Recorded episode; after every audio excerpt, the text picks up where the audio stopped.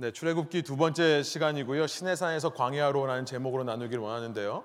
출애굽기 40장 오늘 말씀은 우리가 함께 읽기를 원하는 것은 40장 33절에서 38절입니다. 저와 여러분이 한 절씩 번갈아 가면서 읽고 마지막 절 함께 읽도록 하겠습니다. 출애굽기 40장 33절을 제가 읽습니다.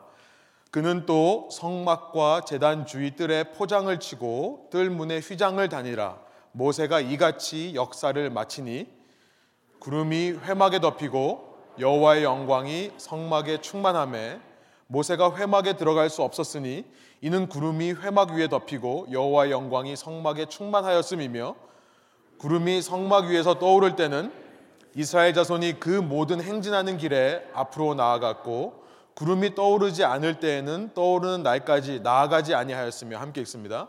낮에는 여호와의 구름이 성막 위에 있고 밤에는 불이 그 구름 가운데 있음을 이스라엘의 온 족속이 그 모든 행진하는 길에서 그들의 눈으로 보았더라. 아멘. 함께 앉으셔서 말씀 나누겠습니다. 예, 우리가 읽은 이 말씀은 출애굽기의 마지막 말씀이고요. 이제 다음 주간에 여러분이 출애굽기 22장서부터 40장까지를 매일 읽으시면서 함께 묵상하는 시간을 가지실 겁니다. 출애굽기라는 책은 지난 시간에 말씀드린 대로 구원의 역사를 담은 책이다라고 할 수 있다고 했었죠. 구원의 역사, 하나님께서 장신의 백성을 어떻게 구원해 가시는가 그 구원 역사를 담은 책이 출애굽기입니다. 하나님께서는 당신의 백성을 구원하시는데 직접 구원하시는 게 아니라 이 출애굽기를 보면서 발견하는 것은 뭐냐면 하나님의 대리인을 통해 구원하시더라.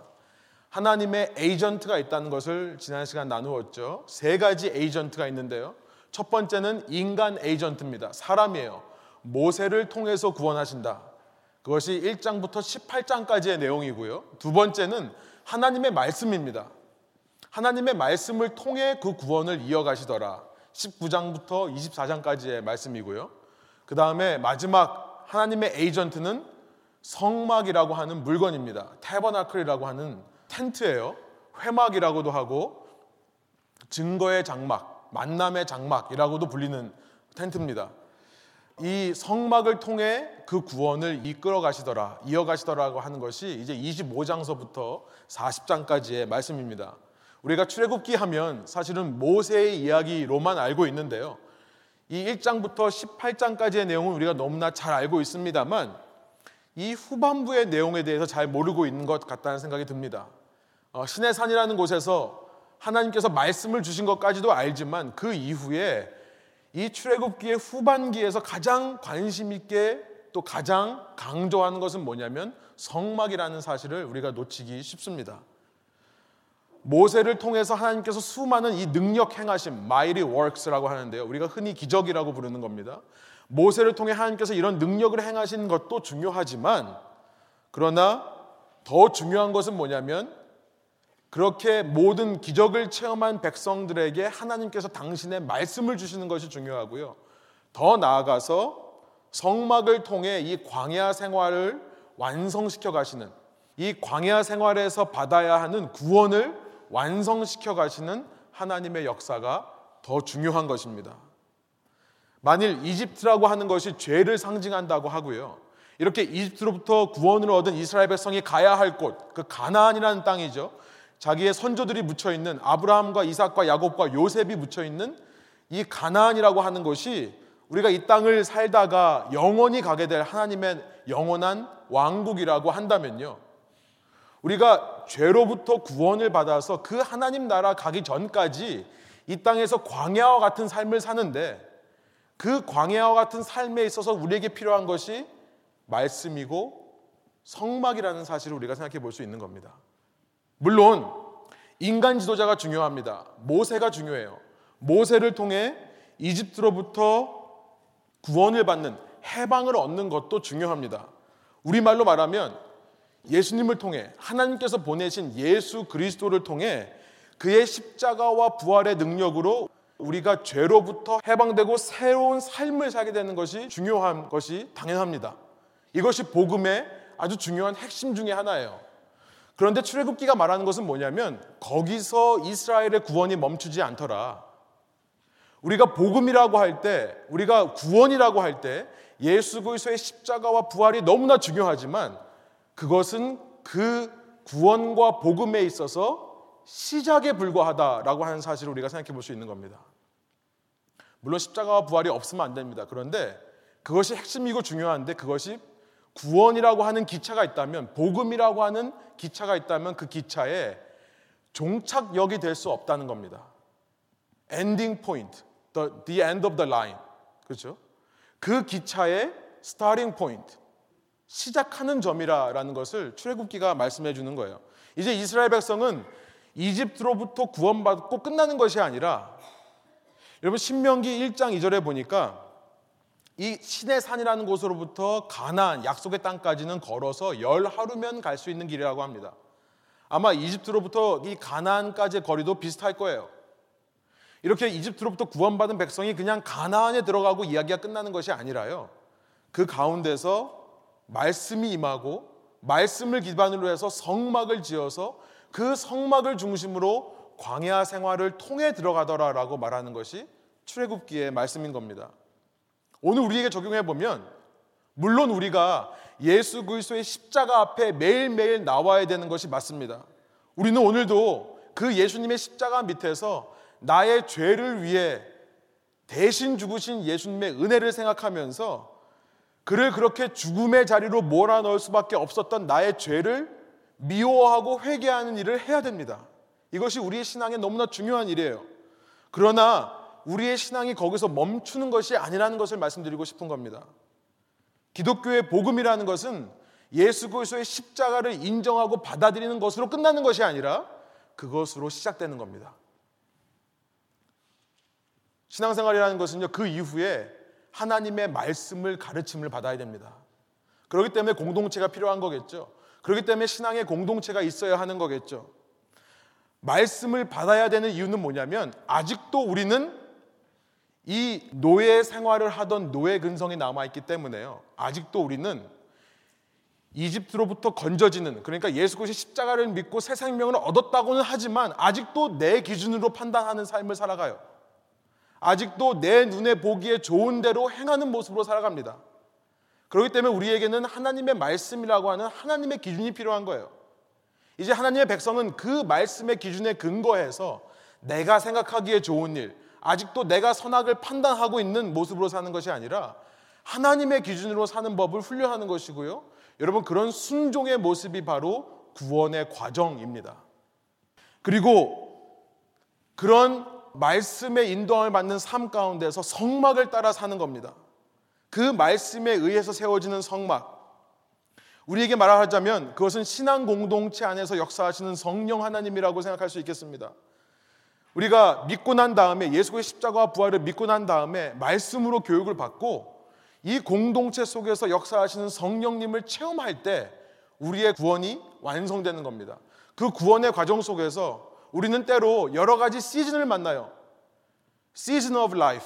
어떨 땐 기쁠 때도 있고 어떨 땐 슬플 때도 있고 어떨 때는 사람으로 인해 힘들 때도 있고 어떨 때는 사람에게 실망할 때도 있습니다. 내게 예상하지 않은 고난과 어려움이 닥쳐올 때도 있는 겁니다. 그런데 이런 seasons of life를 통해 우리는 성령의 인도하심으로 주님을 닮은 성품이 우리 속에 생겨나기 시작하는 것이고요. 그것이 바로 우리 구원의 완성으로 이어지는 우리 구원의 성숙이라고 하는 겁니다.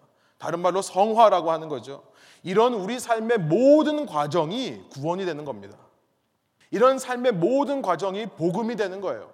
그러니까 우리가 누구를 전도한다고 할 때 그저 그가 예수 그리스도의 십자가와 부활을 고백했다고 해서 거기서 끝나는 것이 아니라 우리는 그 사람을 신앙의 공동체로 인도하여 말씀으로 양육되게 하고 더 나아가서 그의 삶 속에 성령 하나님께서 예수 그리스도의 성품을 열매 맺으시도록 돕는 일까지 해야 구원의 전 과정을 전하는 복음을 전하는 사람이라고 할 수 있는 거겠죠.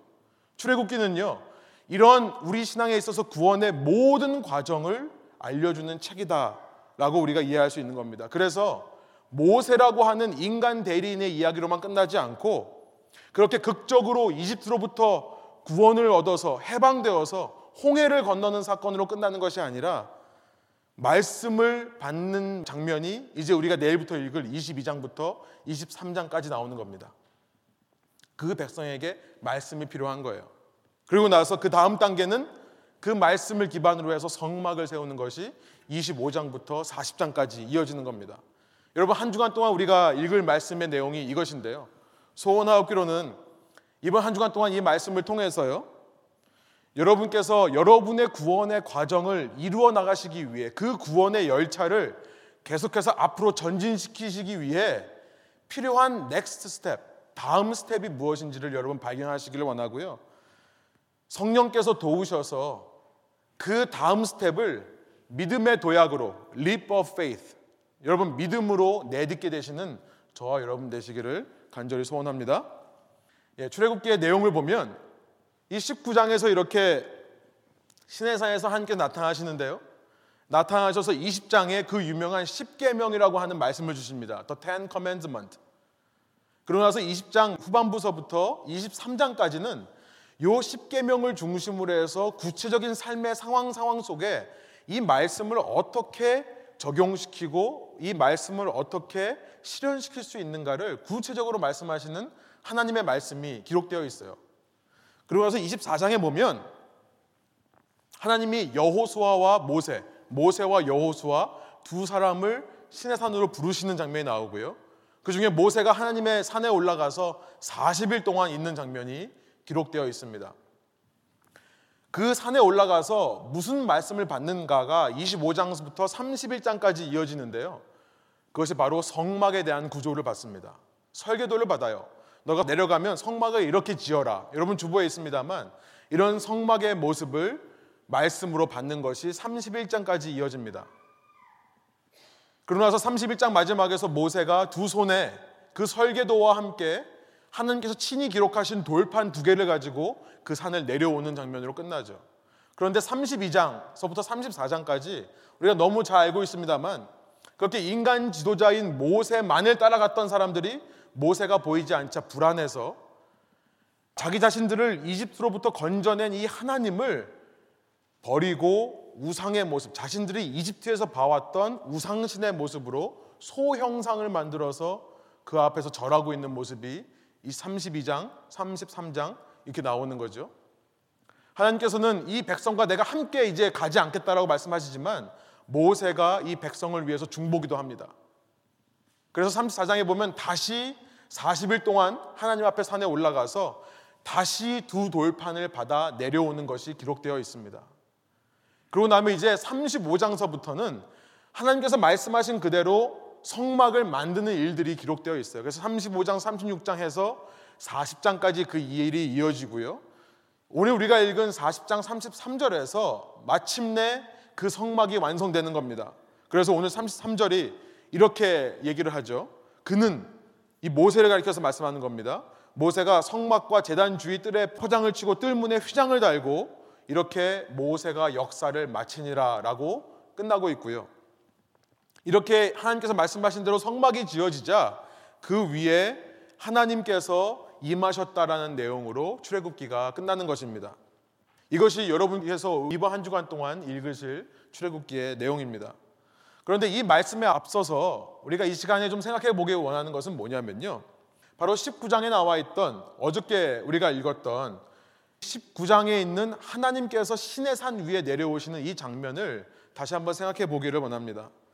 여러분 이 장면은요 하나님께서 이스라엘 역사 속에 처음으로 백성 앞에 자신의 모습을 드러내시는 장면입니다. 하나님은 직접 자기 자신을 지금까지 보여주시지 않았고요 보여주실 수 없었습니다. 왜 그런지 아세요? 그 이유에 대해서 출애굽기 33장에 33장 20절에 하나님께서 이렇게 말씀하십니다. 하나님의 영광을 보여주십시오. Show me your glory라고 말하는 모세에게 하나님께서 이렇게 말씀하시는 거예요. 33장 20절 제가 한번 읽습니다. 또 이르시되 내가 내 얼굴을 보지 못하리니 나를 보고 살 자가 없음이니라 이렇게 되어 있어요.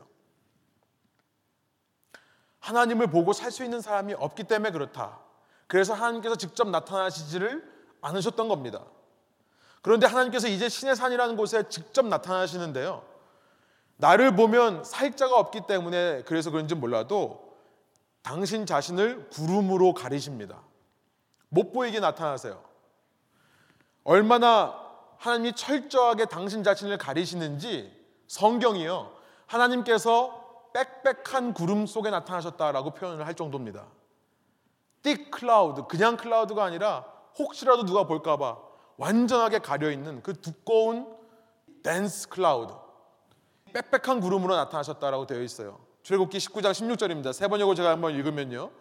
마침내 셋째 날 아침이 되었다. 하나님께서 임하시는 그날 번개가 치고 천둥 소리가 나며 짙은 구름이 산을 덮은 가운데 산양 뿔나팔 소리가 우렁차게 물려 퍼지자 진에 있는 모든 백성이 두려워서 떨었다. 하나님께서 나타나시는데 번개 소리, 우레 소리, 천둥 소리, 또 짙은 구름 속에 큰 나팔 소리와 같은 소리로 임하시는데요. 여러분 근데 희한한 일이 있습니다. 그것이 뭐냐면 이스라엘 백성이 두려워서 떨었다는 겁니다. 아니 그동안 그렇게 하나님을 기도하면서 하나님께 기도하면서 그렇게 하나님께서 기도를 들어달라고 하나님 나를 만나달라고 우리를 구원해 주셔서 이 민족을 이집트로부터 해방시켜 달라고 기도했던 그 이스라엘이요. 정작 하나님이 나타나시니까 두려워서 떨었다는 거예요.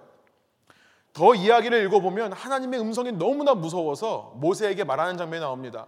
하나님으로 하여금 직접 말씀하시지 못하게 해주십시오. 모세, 당신이 하나님을 대신해서 우리에게 말씀해 주십시오. 라고 할 정도예요.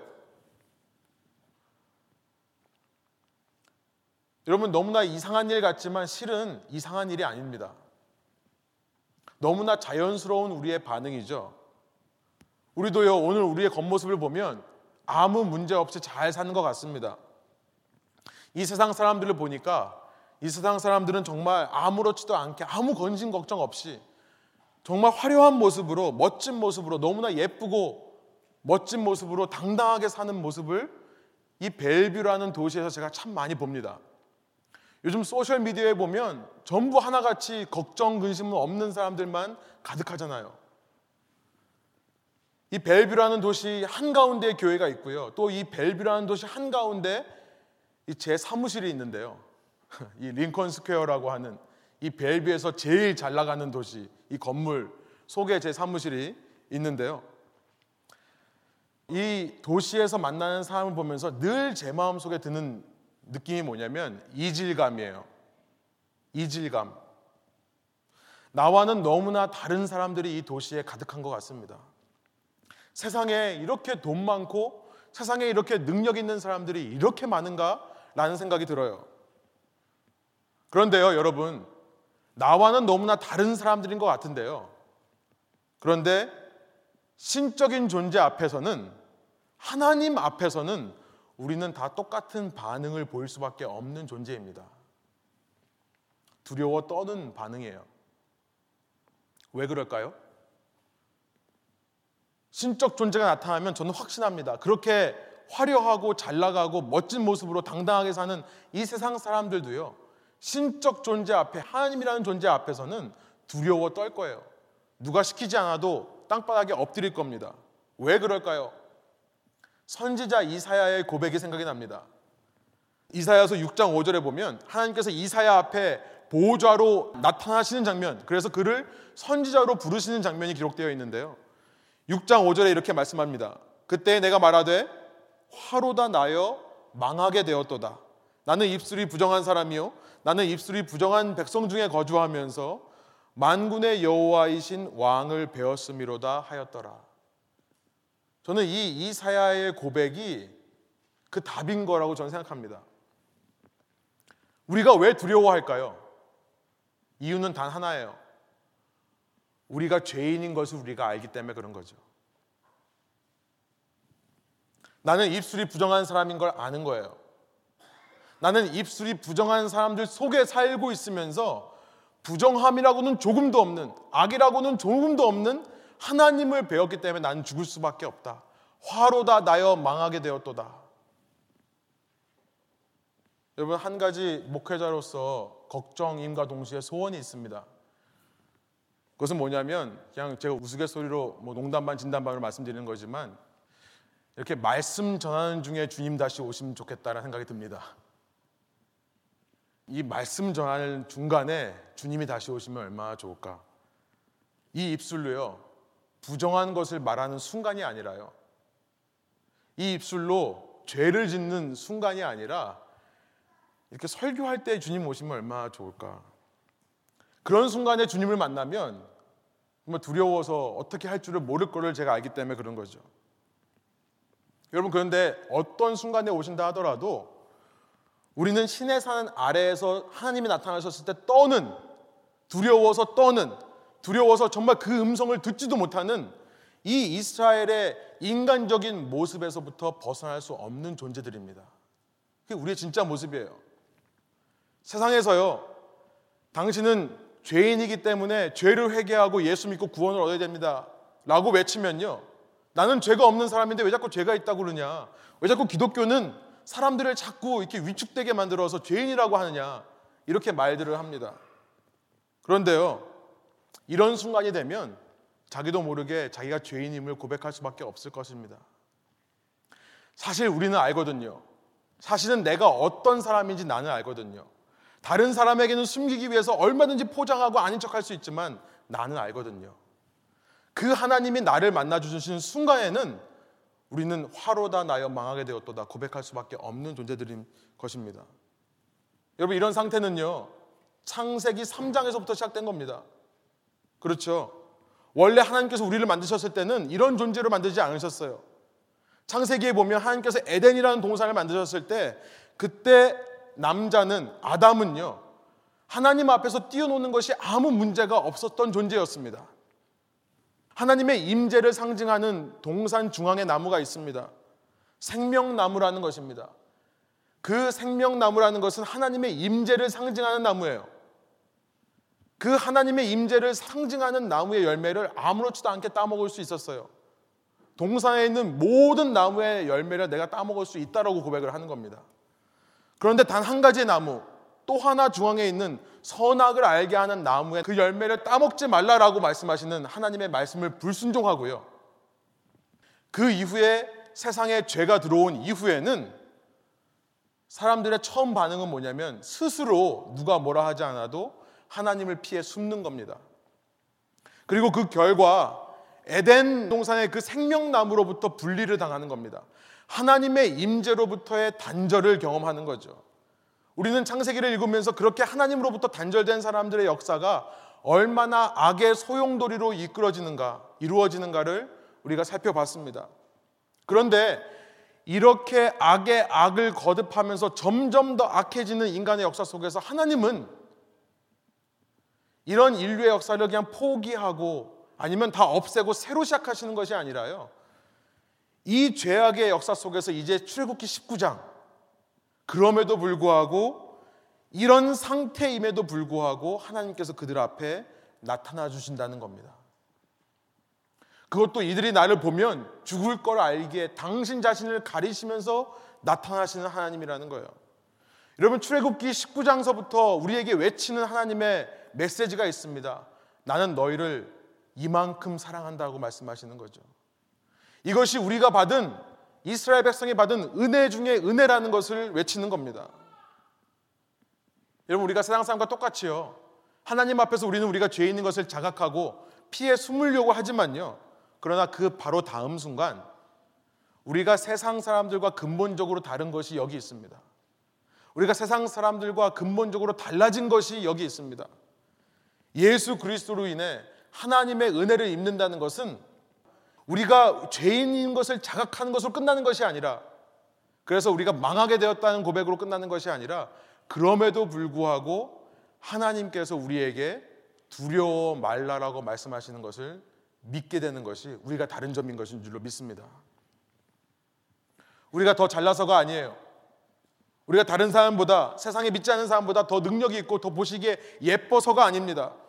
그리스도 예수 안에 있는 하나님의 일방적인 사랑이 우리를 그럼에도 불구하고 우리가 원수 되었음에도 불구하고 우리를 강권적으로 강압적으로 당신의 백성 삼으시는 거고요. 당신의 자녀로 삼으시는 겁니다. 그 백성에게 두려워 말라라고 하는 음성을 들려주시는 거죠. 여러분 은혜에 대해서 생각해 보지 않을 수 없는 것이 출애굽기입니다. 은혜라는 것을 이렇게 표현할 수 있겠습니다. Getting what we do not deserve. And not getting what we deserve. 은혜라고 하는 것은 우리가 마땅히 받아야 될 것을 받지 않는 것이고요. 우리가 받을 수 없는 것을 받는 것이 은혜다라고 생각해 볼 수 있는 거죠. 여러분 그런데 출애굽기는 이 은혜에서 멈추는 책이 아니더라는 것을 말씀드리고 싶은 겁니다. 이 은혜가 너무나 중요하지만 신의 산 위에서 나타나신 하나님이 그냥 그 위에서 은혜만을 흘려 보내주시고 끝나는 것이 아니라요. 그 하나님께서는 어디까지 가기를 원하냐면 백성의 캠프 속 그 백성들의 삶 중심까지 내려오시기를 원하더라는 것을 외치는 책이 이 출애굽기가 되는 겁니다. 한 곳에만 계셔서 그곳에서만 예배를 받으시는 분이 아니라 그 하나님은 백성의 삶, 백성에 있는 곳까지 내려오셔서 그들과 함께 직접 만나시며 그들과 함께 거하시며 그들 중에 있기를 원하시는 하나님이더라는 거예요. 여러분 이 세상의 모든 것은요, 모든 좋은 것은 포러블인 것 같습니다. 포러블이죠. 저는 이 비즈니스 하시는 분들 중에 돈을 버는 방법, 네, 교회에서 돈을 버는 방법이라고 하면 그렇지만 세상에 눈길을 사로잡는 방법은 뭐냐면 너무나 쉬워요. 모든 걸 다 포로블로 가면 됩니다. 여러분 몇 년 전에 우리는 우리 손에 이런 슈퍼컴퓨터를 갖고 다닐 수 있는 세대가 올 줄은 상상도 못 했었습니다. 그렇죠? 앞으로 점점 이런 방향으로 갈 거예요. 그러니까 뭐든지 소형화시키고 뭐든지 간편화시켜서 가지고 다닐 수 있게끔 하면 여러분 돈 버는 거는 시간 문제입니다. 네, 쓸데없는 얘기를 하고 있죠. 강당에 서서 돈 버는 얘기를 하니까요. 무슨 말씀을 드리는 거냐면 이 시대가 이렇게 흘러가고 있을 때 수천 년 전에 하나님께서는 이미 이 시대를 앞서가시는 거라고 생각이 들어요. 하나님의 임재라고 하는 것을 이미 포로블로 만드실 생각을 하신 겁니다. 그것이 바로 성막이에요. 그래서 성막이 중요한 것이고요. 그래서 성막이 우리 구원에 있어서 없으면 안 되는 것이 되는 겁니다. 하나님께서는요, 이 성막을 위해 먼저 말씀을 허락해 주십니다. 아까 말씀드린 왜냐하면 이 말씀이 아니고는 우리는 우리의 죄악된 모습대로 노예 근성 그대로 행할 수밖에 없는 존재이기 때문에 그래요. 그래서 하나님께서는 말씀을 주셔서 그 말씀을 통해 성막을 세우시죠. 그리고 그 성막에 누가 들어갈 수 있는지 철저히 말씀의 기준에 의해서 말씀의 기준에 합한 사람만 들어가게 하십니다. 여러분 오늘 본문을 보니까요. 34절, 35절. 이렇게 하나님께서 포로블이 되셔서 하나님의 임재가 the presence of God becomes portable. 하나님의 임재가 이제 백성 가운데 임하게 되는데요.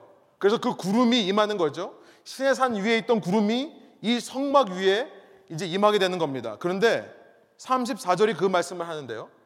35절이 무슨 말씀을 하는지 보세요. 모세가 회막에 들어갈 수 없었으니 이렇게 되는 거예요. 성막이 지어져서 이제는 그 위에 영광이 임하는데 모세가 들어갈 수 없더라. 왠지 우리는 알죠. 모세 역시 죄인이기 때문에 그렇습니다.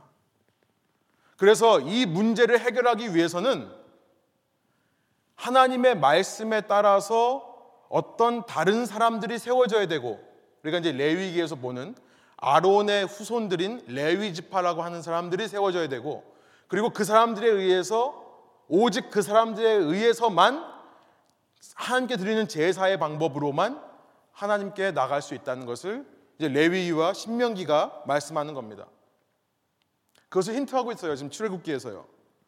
하나님께서는요, 우리 본성대로 판단할 것이 아니라 이제는 너의 삶이 내 말씀이 기준이 되어서 판단되어야 된다는 의미로 깨끗함의 기준을 새롭게 제시합니다. 이것이 우리가 사이드로 읽고 있는 레위기의 내용이에요.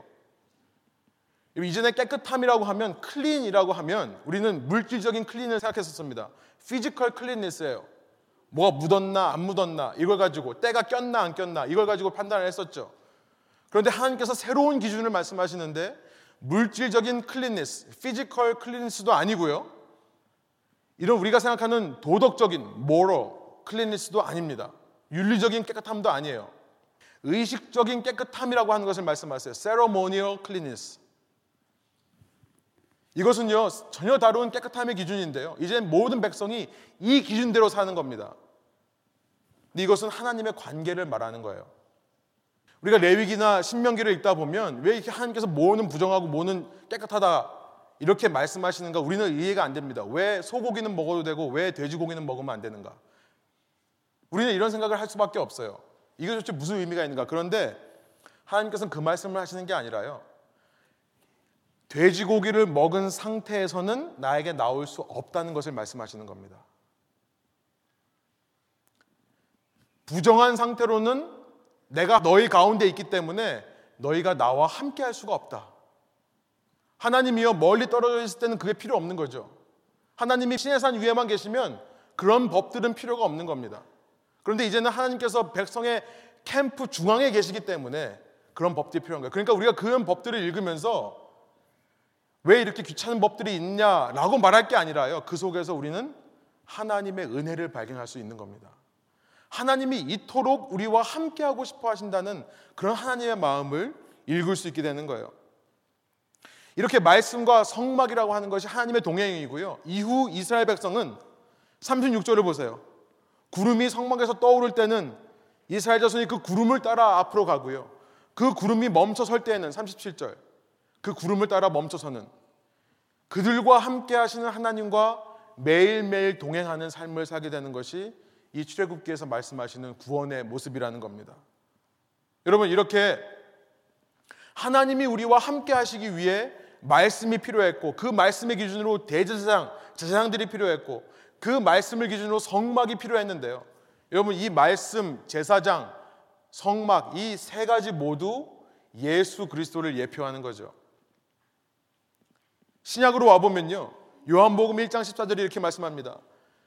요한복음 1장 14절이에요. 말씀이 육신이 되어 우리 가운데 거하심에 우리가 그의 영광을 보니 아버지 독생자의 영광이요 은혜와 진리가 충만하더라. 말씀이신 예수님께서 우리처럼 사람이 되셨는데 그 표현을 어떻게 하냐면요.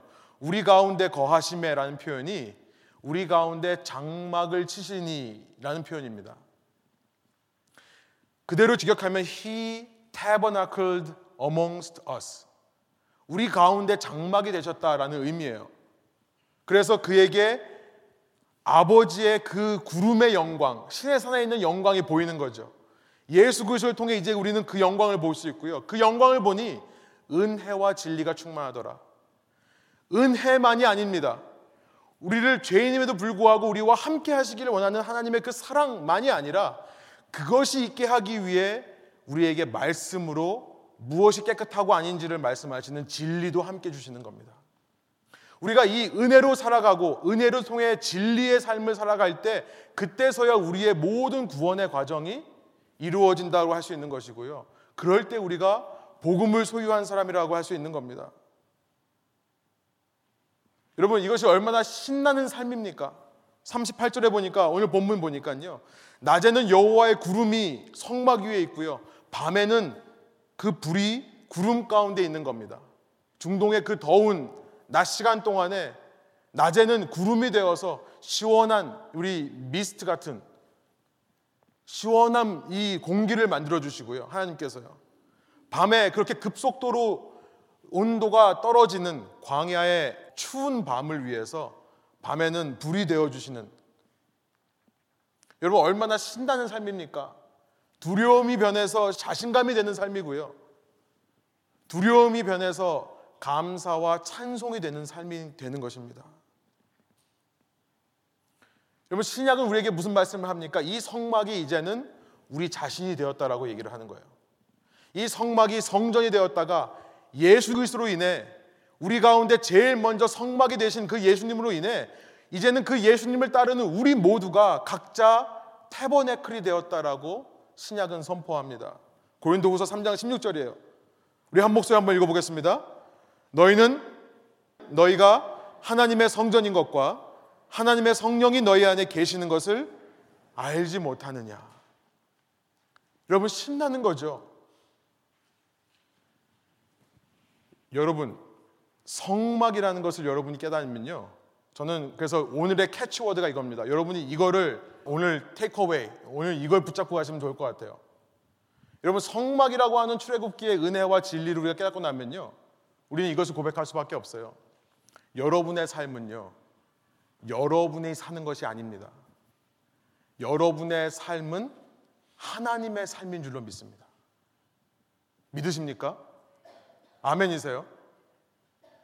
우리 옆 사람과 한번 고백하실까요? 우리 옆 사람 보시면서 당신의 삶에 하나님께서 함께 하십니다. 우리 함께 좀 인사하실까요? 당신의 삶에 하나님께서 함께 하십니다. 아멘. 당신의 삶에 하나님께서 함께 하시는 겁니다. 여러분 얼마나 신나는 삶입니까? 우리가 그저 예수 그리스도의 은혜만을 사모하고 그냥 십자가와 부활 요것만 붙잡고 세상에서 어떻게 살지를 몰라서 그냥 세상 사람들처럼 살다가 마지막 날에 구원받아서 천국에 간다고 하는 이런 잘못된 교리가 아니라요. 출애굽기는요. 하나님의 왕국 신학에 대해서 말씀하는 겁니다. 누구든지 예수 그리스도를 믿는 순간부터 그 예수 그리스도를 믿는 사람의 삶 속에 하나님의 나라가 이루어지고요. 그 나라는요. 더 이상 너의 삶이 너의 삶이 아니라 너의 삶이 내 삶이라고 말씀하시는 하나님의 말씀과 능력이 역사하는 삶이고 그런 삶에는 비록 광야를 걸을지라도 감사함, 두려움이 변하여 감사가 되고요. 두려움이 변하여 자신감이 되는 삶일 수밖에 없다. 여러분, 이 말씀 앞에서 우리가 어떤 적용을 해볼 수 있겠습니까? 여러분, 이것이 복음이라면 단지 예수 믿고 천국 가는 것이 아니라 이런 모든 과정을 출애굽기가 제시하고 있는 복음이라고 우리가 이해한다면 여러분 첫 번째 적용은요. 여러분 삶에 매일 하나님이 여러분과 함께하고 있다고 하는 신전 의식을 회복하는 것이 우리의 적용이겠습니다. 신전 의식이에요. 우리가 코람데오라고 얘기를 하죠. 하나님 앞에서 하나님의 얼굴 앞에서 주의 면전에서라고 말하는 겁니다.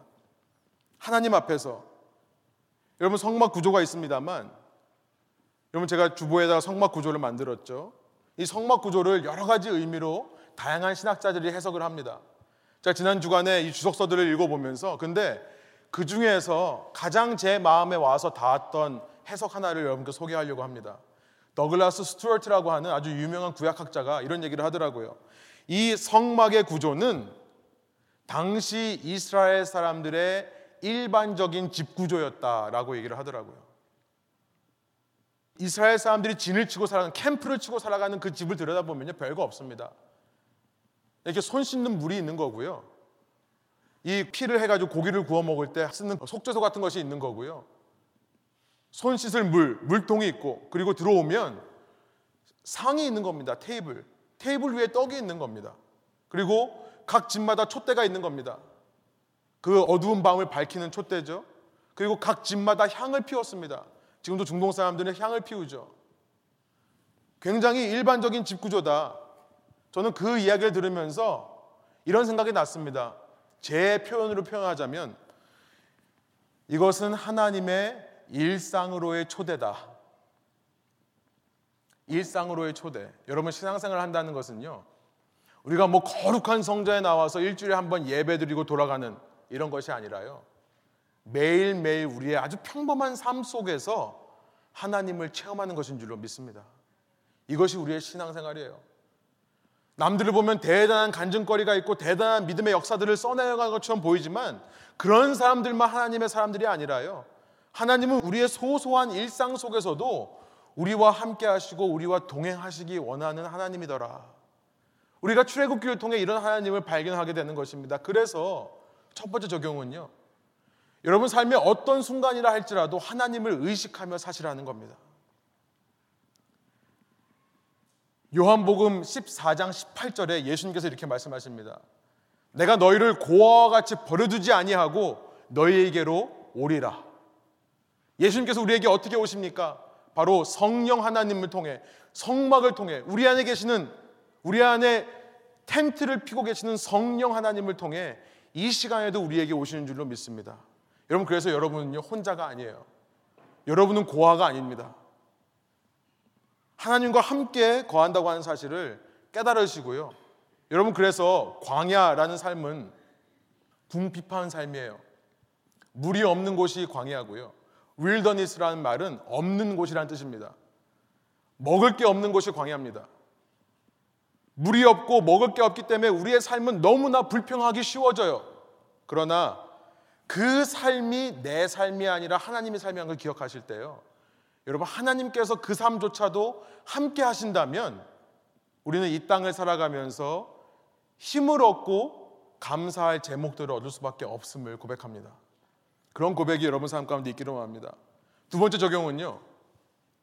성령을 의지해서 믿음을 가지고 증인된 삶을 살자라는 겁니다. 성령을 의지해서 믿음으로 이 광야에서 증인된 삶을 살자라는 겁니다.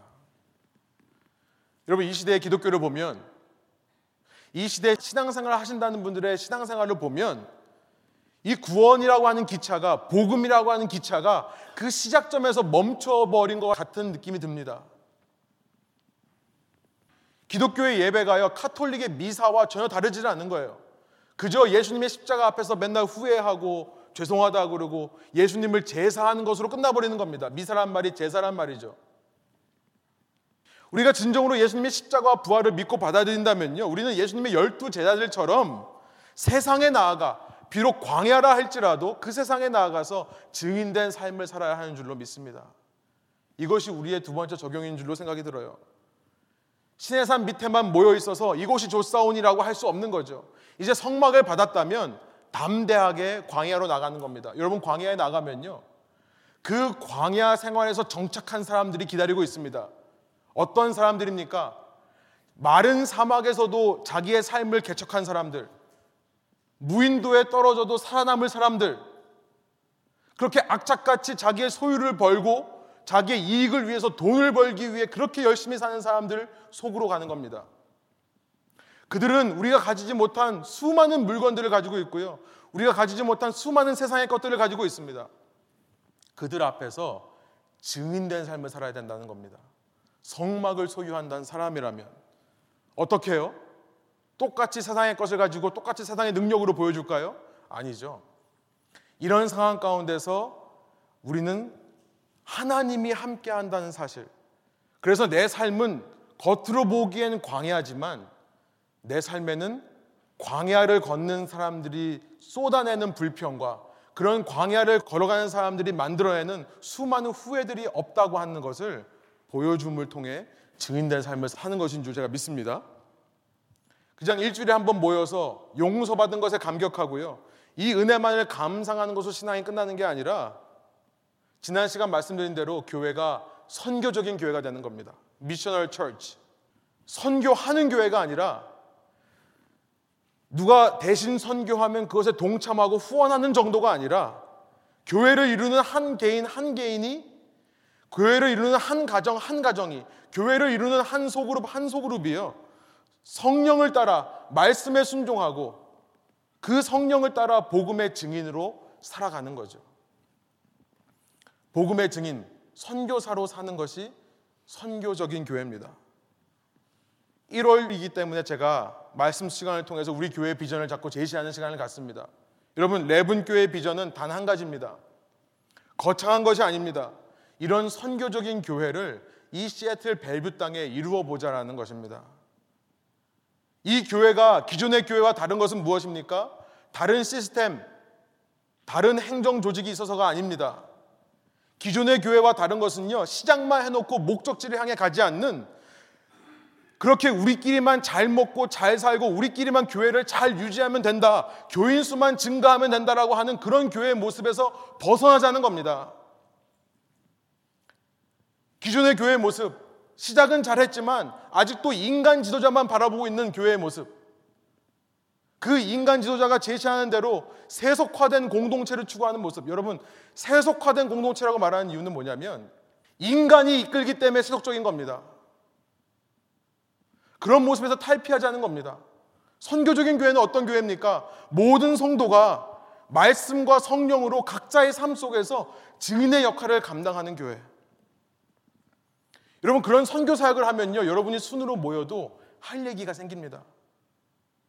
여러분 그런 선교적인 삶을 살지 않으면 우리는 순이라고 모여서 소그룹을 하면서도 사실은 세상 이야기로 끝나고 세상 이야기로 시작하는 수밖에 없어요.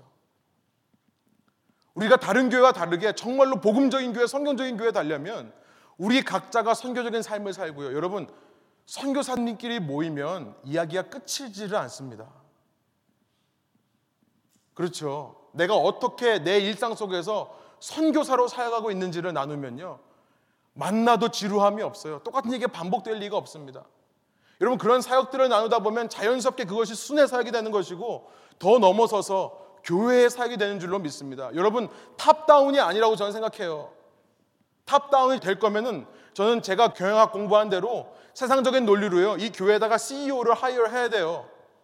그래서 그 CEO가 하자는 대로 그가 비전 제시하고 그가 원하는 대로 교회가 함께 가면 그것이 top-down의 모습입니다. 그러나 성경적인 공동체는 제가 발견하는 성경적인 교회는 top-down이 아니더라고요.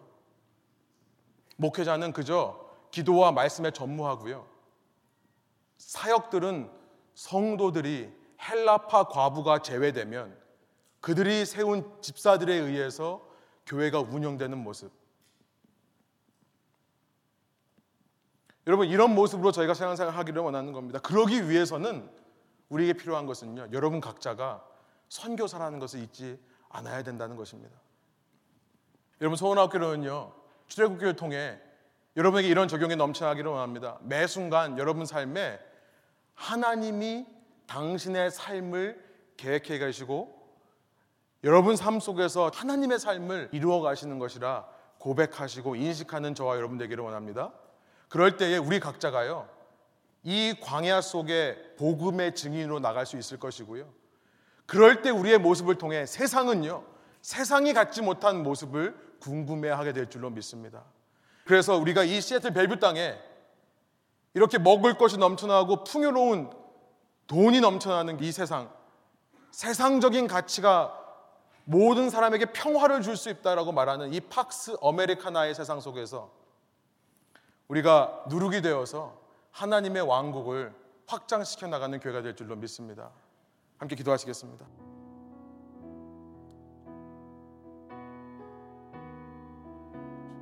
제가 기도하고 우리 마지막 찬양 우리 예수들을 함께 하시네 함께 일어나셔서 마지막으로 찬양하겠습니다. 기도하겠습니다. 하나님 저희가 말씀을 통해서 이 출애굽기의 역사를 바라보며 하나님께서 은혜를 베푸시고 그들을 구원하신 이집트로부터 건지신 것으로만 만족하지 않으시고 그들의 삶에 말씀을 허락하시고 말씀을 따라 성막의 어, 임재를 경험하는 삶을 원하셨다는 것을 우리가 이 시간 말씀을 통해 다시 한번 깨닫게 해주시니 감사합니다. 하나님께서 원하셨던 것은 단지 나를 사랑해서 나를 죄로부터 구원하신 것으로 끝나는 것이 아니라 그것을 시작으로 해서 이제 내 삶 속에 매일매일 주님께서 왕으로 다스리시고 주님께서 왕으로 통치하시는 것을 원해 우리를 구원하셨사오니 주님 저희가 이 구원의 과정을 힘차게 전진하는 교회 될 수 있도록 인도하여 주시고 한 사람도 이곳에 시작점에 머물러 있는 것이 아니라 주님께서 우리를 구원하시기 원하시는 그 마지막 점까지 매일매일 주님을 기억하고 주님과 함께 동행할 수 있는 저희 한 사람 한 사람 될 수 있도록 인도하여 주옵소서. 그런 사람들이 모인 교회가 될 때에 주님 이 레분 교회 신앙 공동체가 세상이 감당하지 못하는 믿음의 공동체 될 줄로 믿습니다. 이 교회 위에 주님께서 역사해 주시고 주님께서 이끌어 주옵소서. 감사드리며 예수 그리스도의 이름으로 기도합니다.